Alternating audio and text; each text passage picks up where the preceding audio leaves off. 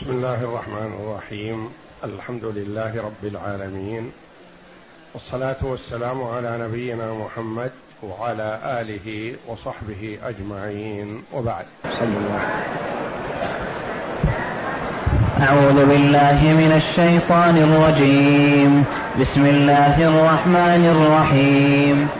ومن يقتل مؤمنا متعمدا فجزاؤه جهنم خالدا فيها وغضب الله عليه ولعنه وغضب الله عليه ولعنه وأعد له عذابا عظيما. هذه الآية الكريمة من سورة النساء جاءت بعد قوله جل وعلا: وما كان لمؤمن أن يقتل مؤمنا إلا خطأ. الآية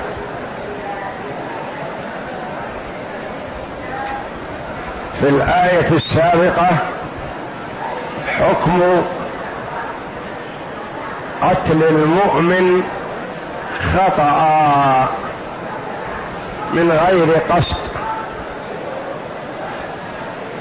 وبين جل وعلا في هذه الآية الكريمة: ومن يقتل مؤمنا متعمدا فجزاؤه جهنم،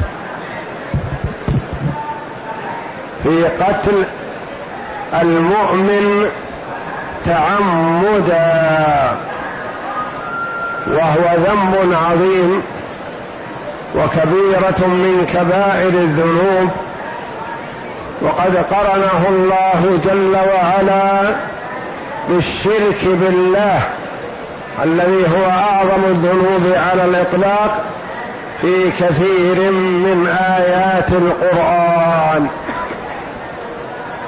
فقتل المؤمن بغير حق كبيرة عظيمة من كبائر الذنوب، وحذر الله جل وعلا منها بهذا الوعيد الشديد المترتب على من أقدم على قتل مؤمن بغير حق عمدا وعدوانا. والقتل ثلاثة أنواع: خطأ وعمد، وبينهما شبه العمد. فالخطأ أن يقتل امرأ ما أراد قتله إطلاقا، وإنما أراد أن يصيد صيد فأصابت الرصاصة مسلم فقتلته، هذا خطأ. أو يمشي بسيارته فخطم بين يديه مسلم فصدمته السيارة، ما قصد هذا، وإنما هو أقدم وقطع الخط فضربته السيارة. أو كان نائما فانقلب على صغير فقتله بغير قصد، هو نائم. أو أركب معه شخصا بالسيارة وسار بسيارته سيرا عاديا لا زيادة فيه ولا تهور، فاختلت السيارة فانقلبت فمات معه شخص أو أكثر. هذه كلها تعتبر من نوع الخطأ. والخلاصة أن القاتل ما قصد القتل إطلاقا. والعمد هو أن يتعمد قتل المسلم، أن يتعمد قتل الإنسان بحديدة أو رصاصة أو سم يضعه له قاتلا أو بحجر كبير يقتل مثله، وهكذا، يعني تعمد قصد قتل هذا الإنسان. شبه العمد هو أن يقصد الضرب، يقصد الفعل، لكن ما توقع أنه يقتل. مثل لكزه بيده هكذا، يريد زجره وتخويفه، فأصابت الضربة منه مقتلا فقتلته. رماه بحجر صغير ما يقتل مثله، لكنه أصاب مقتلا فقتله. ضربه بعصا ما يريد قتله، لكنه قتل بهذه الضربة، يعني قصد الفعل ولم يقصد القتل، فهذا يسمى شبه عمد.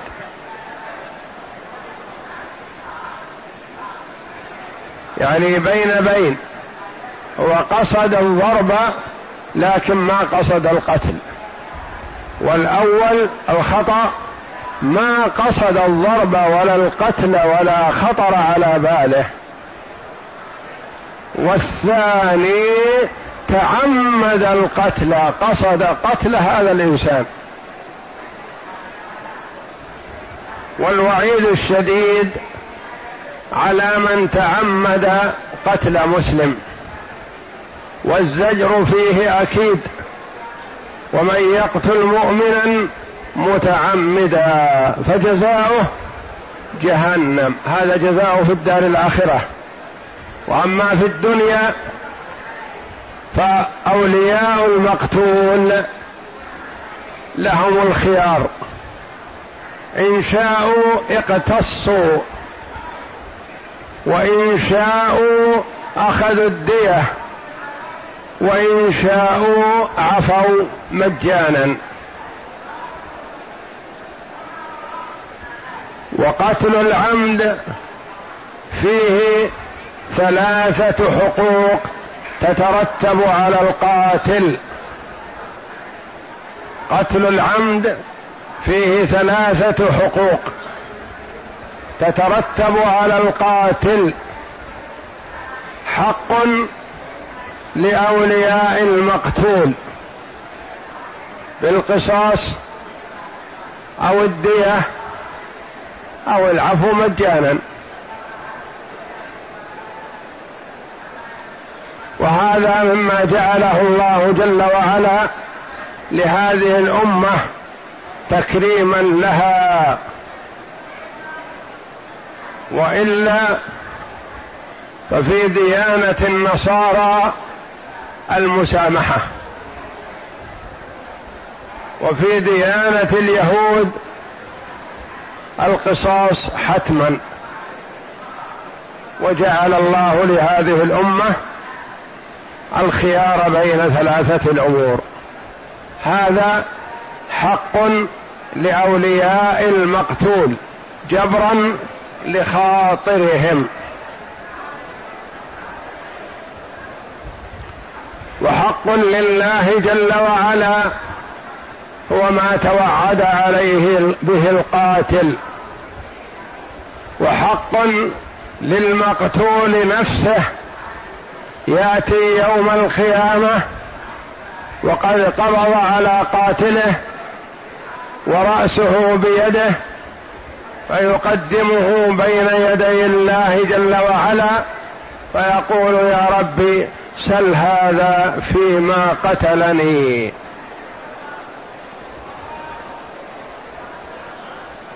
فإن كان قد قتله بحق فلا شيء عليه، كان يقول: قتلته يا ربي لتكون العزة لك، يعني قتلته في سبيل الله. فيقول الله جل وعلا: إن العزة لي، يعني قتلك إياه بحق.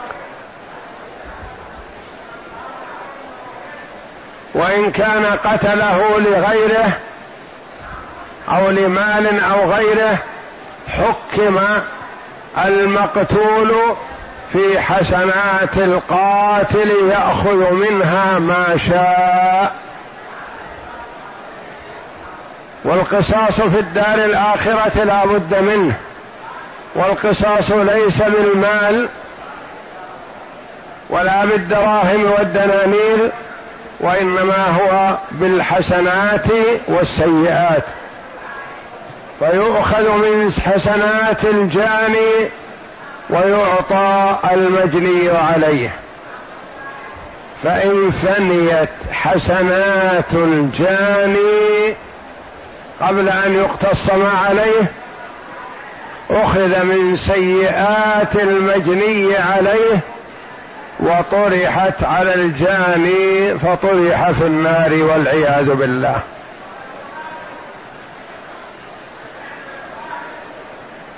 فالحقوق ثلاثة، حتى لو اقتص, اقتص من القاتل فإنه لا تنتهي الحقوق التي عليه، وإنما عليه ثلاثة حقوق. حقوق حق للورثة حيث جنى وتعدى على مورثهم وصاحبهم، وحق لله جل وعلا حيث تعدى على عبد من عباد الله فقتله بغير حق، وحق للمقتول نفسه يقتص ويأخذ لنفسه في الدار الآخرة من حسنات الجاني. والله جل وعلا توعد القاتل بهذا الوعيد الشديد تحذيرا للعباد من الإقدام على هذا الذنب الفظيع. لزوال الدنيا أهون على الله من قتل مؤمن بغير حق.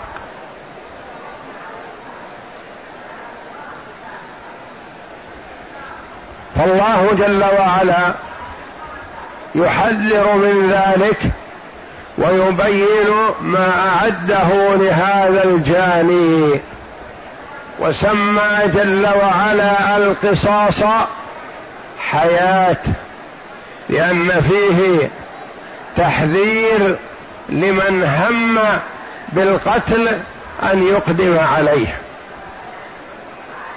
خاف من أن يقتل، فالقصاص سبب لحياة من أراد القتل ولحياة من أريد قتله، ولكم في القصاص حياة. وعفى جل وعلا إذا أراد أولياء المقتول الدية أو العفو مجانا بلا شيء. ومن يقتل مؤمنا متعمدا فجزاؤه جهنم خالدا فيها، خالد مستمر مقيم، وغضب الله عليه، ومن غضب الله عليه خسر خسارة لا ربح بعدها أبدا، ولعنه يعني طرده من رحمته، وأعد له عذابا عظيما. أعد له يعني هيأ له وجعل له ما ينتظره هذا العذاب، وعذاب ليس بسهل بل هو عذاب عظيم. والله جل وعلا العظيم يصف العذاب بأنه عظيم، معناه أنه فظيع وشديد ومنكر بالمرء. وجاء في الحديث من أعان على قتل مسلم ولو بشطر كلمة أكبه الله على وجهه في النار، أو كما جاء. فالجرم عظيم والذنب فظيع، وهو من أكبر الكبائر، وقرون بالشرك بالله في آيات كثيرة من كتاب الله تعالى. من هذا الوعيد الشديد. قال بعض العلماء رحمهم الله: إنه لا تقبل توبة القاتل، لأن عمله فظيع، يقتل ويقول استغفر الله وأتوب إليه، هل يستطيع أن يرد النفس التي قتلها؟ يستغفر ويتوب ويرد المظلمة إذا كانت دراهم أو دنانير، لكن نفس أزهقها بغير حق، فإذا مسح سيفه من دم المقتول قال استغفر الله وأتوب إليه، هل ينفعه ذلك؟ أزهق وقتل. فلذا يروى عن ابن عباس رضي الله عنه أنه قال: أنى له ذلك، يعني ما تحصل له ولا يعطى التوبة ولا يغفر له. ويرى بعض العلماء رحمهم الله وهم الجمهور على أن من تاب توبة صادقة مخلصة أن الله جل وعلا يرضي المقتول ويتوب جل وعلا على القاتل، لأن الله جل وعلا جواد كريم غفور رحيم، يغفر الشرك الذي هو أعظم الذنوب، إذا تاب منه العبد تاب الله عليه. فالنفس دون الشرك، فإذا تاب العبد من القتل توبة صادقة نصوح تاب الله عليه. والأدلة لهذا القول أكثر، كما في الرجل الذي قتل مئة نفس فلما تاب تاب الله عليه، وذلك أن رجلا من بني إسرائيل قتل تسعة وتسعين نفسا ثم إنه ارعوى وخاف، وألقى الله في قلبه الخوف والرغبة في التوبة، فسأل عن عالم يفتيه، فدل على عابد لا علم عنده، وقال له إنه قتل تسعة وتسعين نفسا فهل له من توبة؟ قال لا، تقتل هذا العدد الضخم الكبير وتريد التوبة؟ لا توبة لك. فاخترط السفاح هذا القاتل سيفه وقتل هذا المفتي، لأنه أفتاه على جهل وضلال، وهو الذي تسبب لنفسه بالقتل، سفاك وقتال، ترصد الباب وتصك الباب أمام وجهه، فاخترط سيفه وقتله وكمل به المئة. ثم سأل مرة أخرى عن عالم فدل على عالم، فأتاه فقال له إنه قتل مئة نفس فهل له من توبة؟ قال نعم، ومن يحول بينك وبين التوبة؟ باب التوبة مفتوح، والله جل وعلا ينادي العباد بالليل هل من تائب فيتوب على مسيء النهار، وينادي العباد في النهار فيتوب على مسيء الليل جل وعلا. لكن هذا المكان وهذا البلد الذي قتلت به مئة نفس بلد سوء لا خير فيه، الحق بأولئك في البلد كذا فاعبد الله معهم تسلم من الشر. فخرج قاصدا البلد الطيبة، فأتاه ملك الموت وهو في الطريق قبل أن يصل إلى ما أراد، فاختصمت فيه ملائكة الرحمة وملائكة العذاب، فأرسل الله جل وعلا إليهم ملك في صورة إنسان فتحاكموا إليه، فقال ملائكة العذاب إنه ما عمل خيرا قط، وإنه قتال وسفاك للدماء فنحن أولى به. قالت ملائكة الرحمة إنه خرج تائبا راغبا فيما عند الله نادما على ما فرط منه فنحن أحق بالتائب.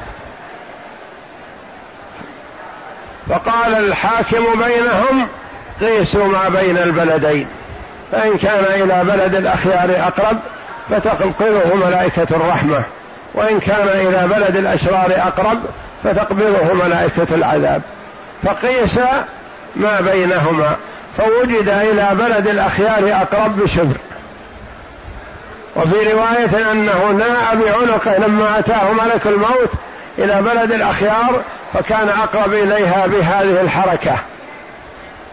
وروي أن الله قال لبلد الأخيار تقربي ولبلد الأشرار تباعدي، فكان إلى بلد الأخيار أقرب فقبضته ملائكة الرحمة. هذا دليل على سعة رحمة الله جل وعلا ومحبته للمغفرة والرحمة لعباده سبحانه وتعالى، لكن على العباد أن يتعرضوا لهذا وأن يستغفروا الله ويتوبوا إليه. فالمسألة فيها قولان للعلماء، قول يقول لا تقبل توبة القاتل، وقول يقول تقبل ومن يردها ما دام أنها دون الشرك، والله جل وعلا وعد بقبول توبة المشرك. ثم إن هذه الآية قد يكون فيها دليل للمعتزلة. المعتزلة طائفة من الطوائف الضالة تقول المسلم إذا وقع في الكبيرة فإنه خالد مخلد في النار لا يدخل الجنة أبدا، والنبي صلى الله عليه وسلم يقول شفاعتي لأهل الكبائر من أمتي، وجاء أنه يخرج من النار من كان في قلبه مثقال ذرة من إيمان. قالت المعتزلة هذا قاتل خالد مخلد في النار، ومن يقتل مؤمنا متعمدا فجزاؤه جهنم خالدا فيها. الجمهور قالوا الأدلة الأحاديث الصحيحة والآيات القرآنية كلها تدل على أن الله جل وعلا يغفر لعبده إذا شاء، من ذلك قوله جل وعلا قل يا عبادي الذين أسرفوا على أنفسهم لا تقنطوا من رحمة الله، ومن قوله جل وعلا إن الله لا يغفر ما إن الله لا يغفر أن يشرك به ويغفر ما دون ذلك لمن يشاء، فالقتل دون الشرك فهو داخل تحت المشيئة،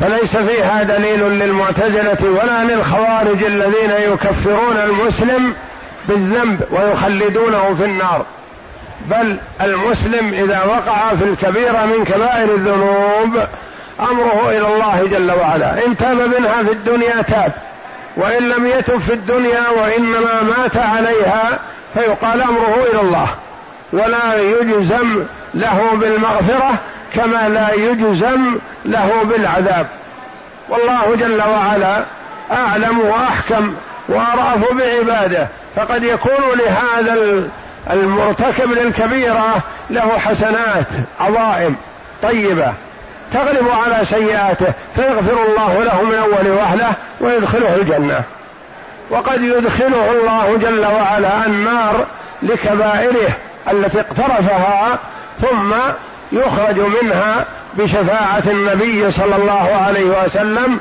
كما قال عليه الصلاة والسلام شفاعتي لأهل الكبائر من أمتي. اقرأ.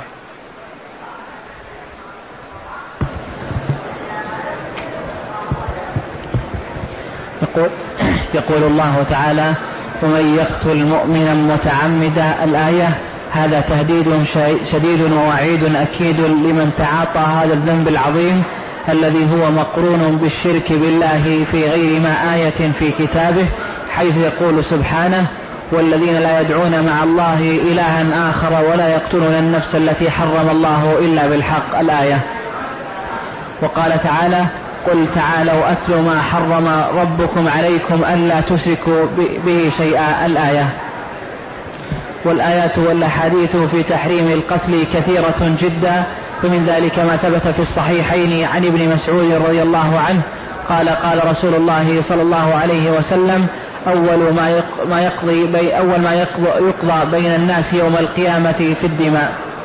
وفي حديث يقول قائل جاء أن أول ما يقضى بين العباد في الدماء لأهمية ذلك، وجاء أول ما يحاسب عنه العبد الصلاة، فهل بينهما تعارض؟ يقال لا لا تعارض، ولا تعارض في الآيات والأحاديث، ما صح من الأحاديث لا يعارض الآيات أبدا، وما صح من الأحاديث لا يعارض بعضها بعضا، كما أن الآيات لا يعارض بعضها بعضا.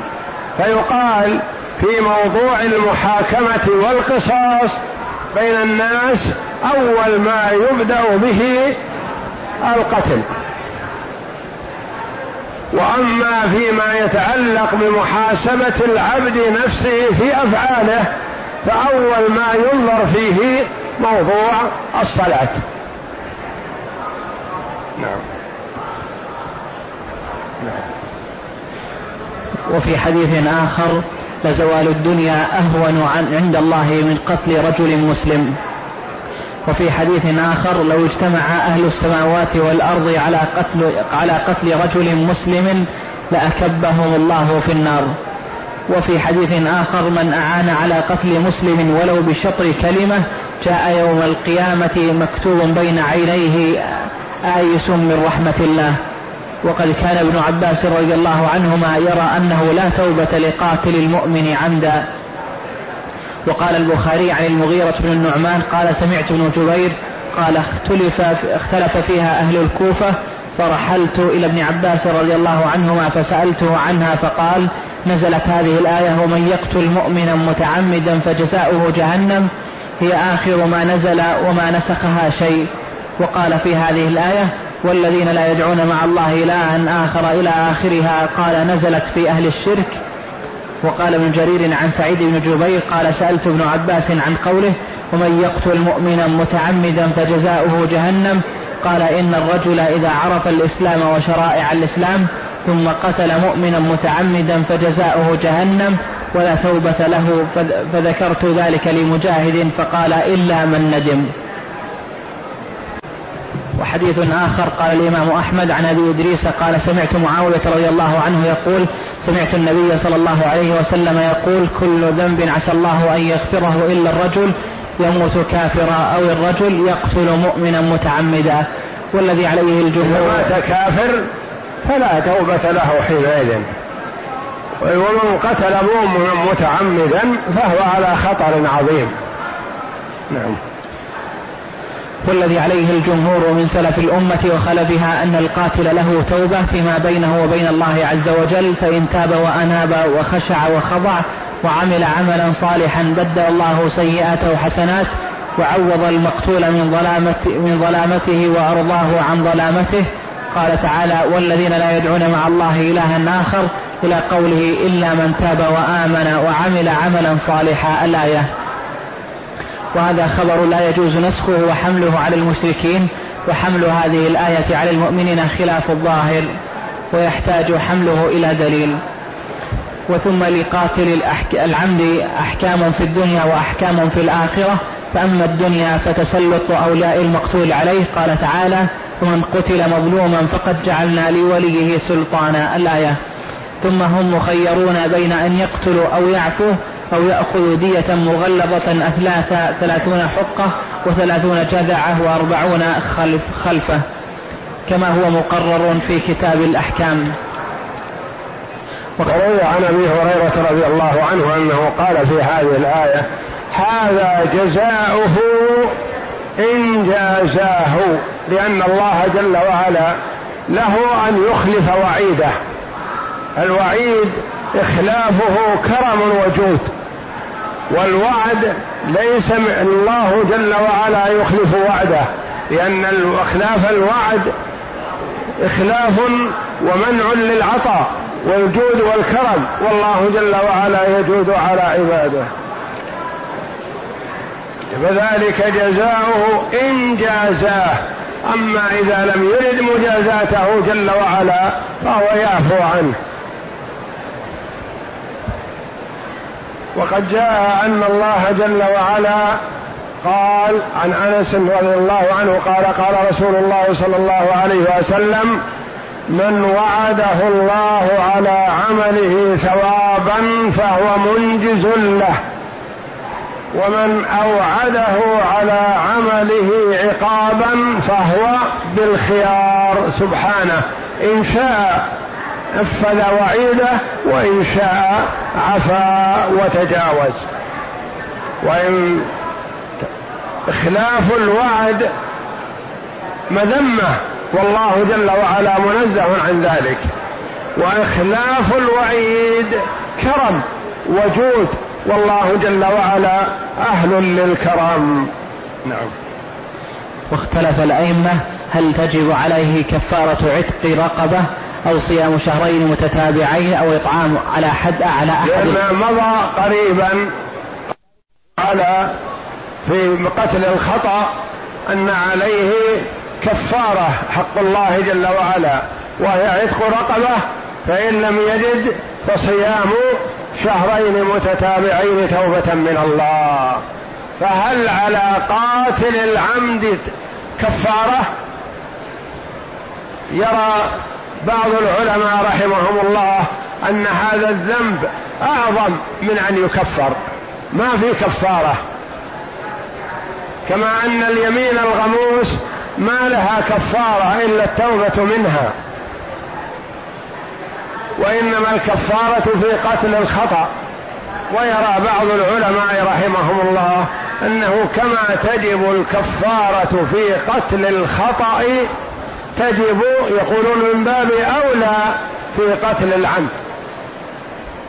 والله جل وعلا ذكر الكفارة في قتل الخطأ ولم يذكرها جل وعلا في قتل العمد، كما أنه ذكر كفارة اليمين في اليمين المكفرة القابلة للتكفير، ولم يذكر الكفارة جل وعلا في اليمين الغموس التي تغمس صاحبها في الإثم والنار، وإنما عليه التوبة.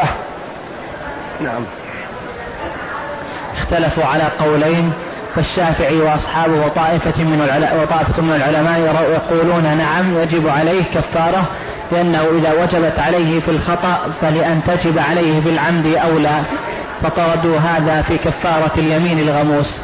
وقال أصحابه الإمام أحمد, وآخ... الإمام أحمد وآخرون قتل العمد أعظم من أن يكفر فلا كفارة فيه، وكذا اليمين الغموس. وقد احتج من ذهب إلى وجوب الكفارة في قتل العمد بما رواه الإمام أحمد عن واتلة بن الأسقع قال أتى النبي صلى الله عليه وسلم نفر من بني سليم فقالوا إن صاحبا لنا قد أوجب، قال فليعتق رقبة يفدي الله بكل عضو منها عضو منه من النار. والله أعلم، وصلى الله وسلم وبارك على عبد ورسول نبينا محمد وعلى آله وصحبه أجمعين.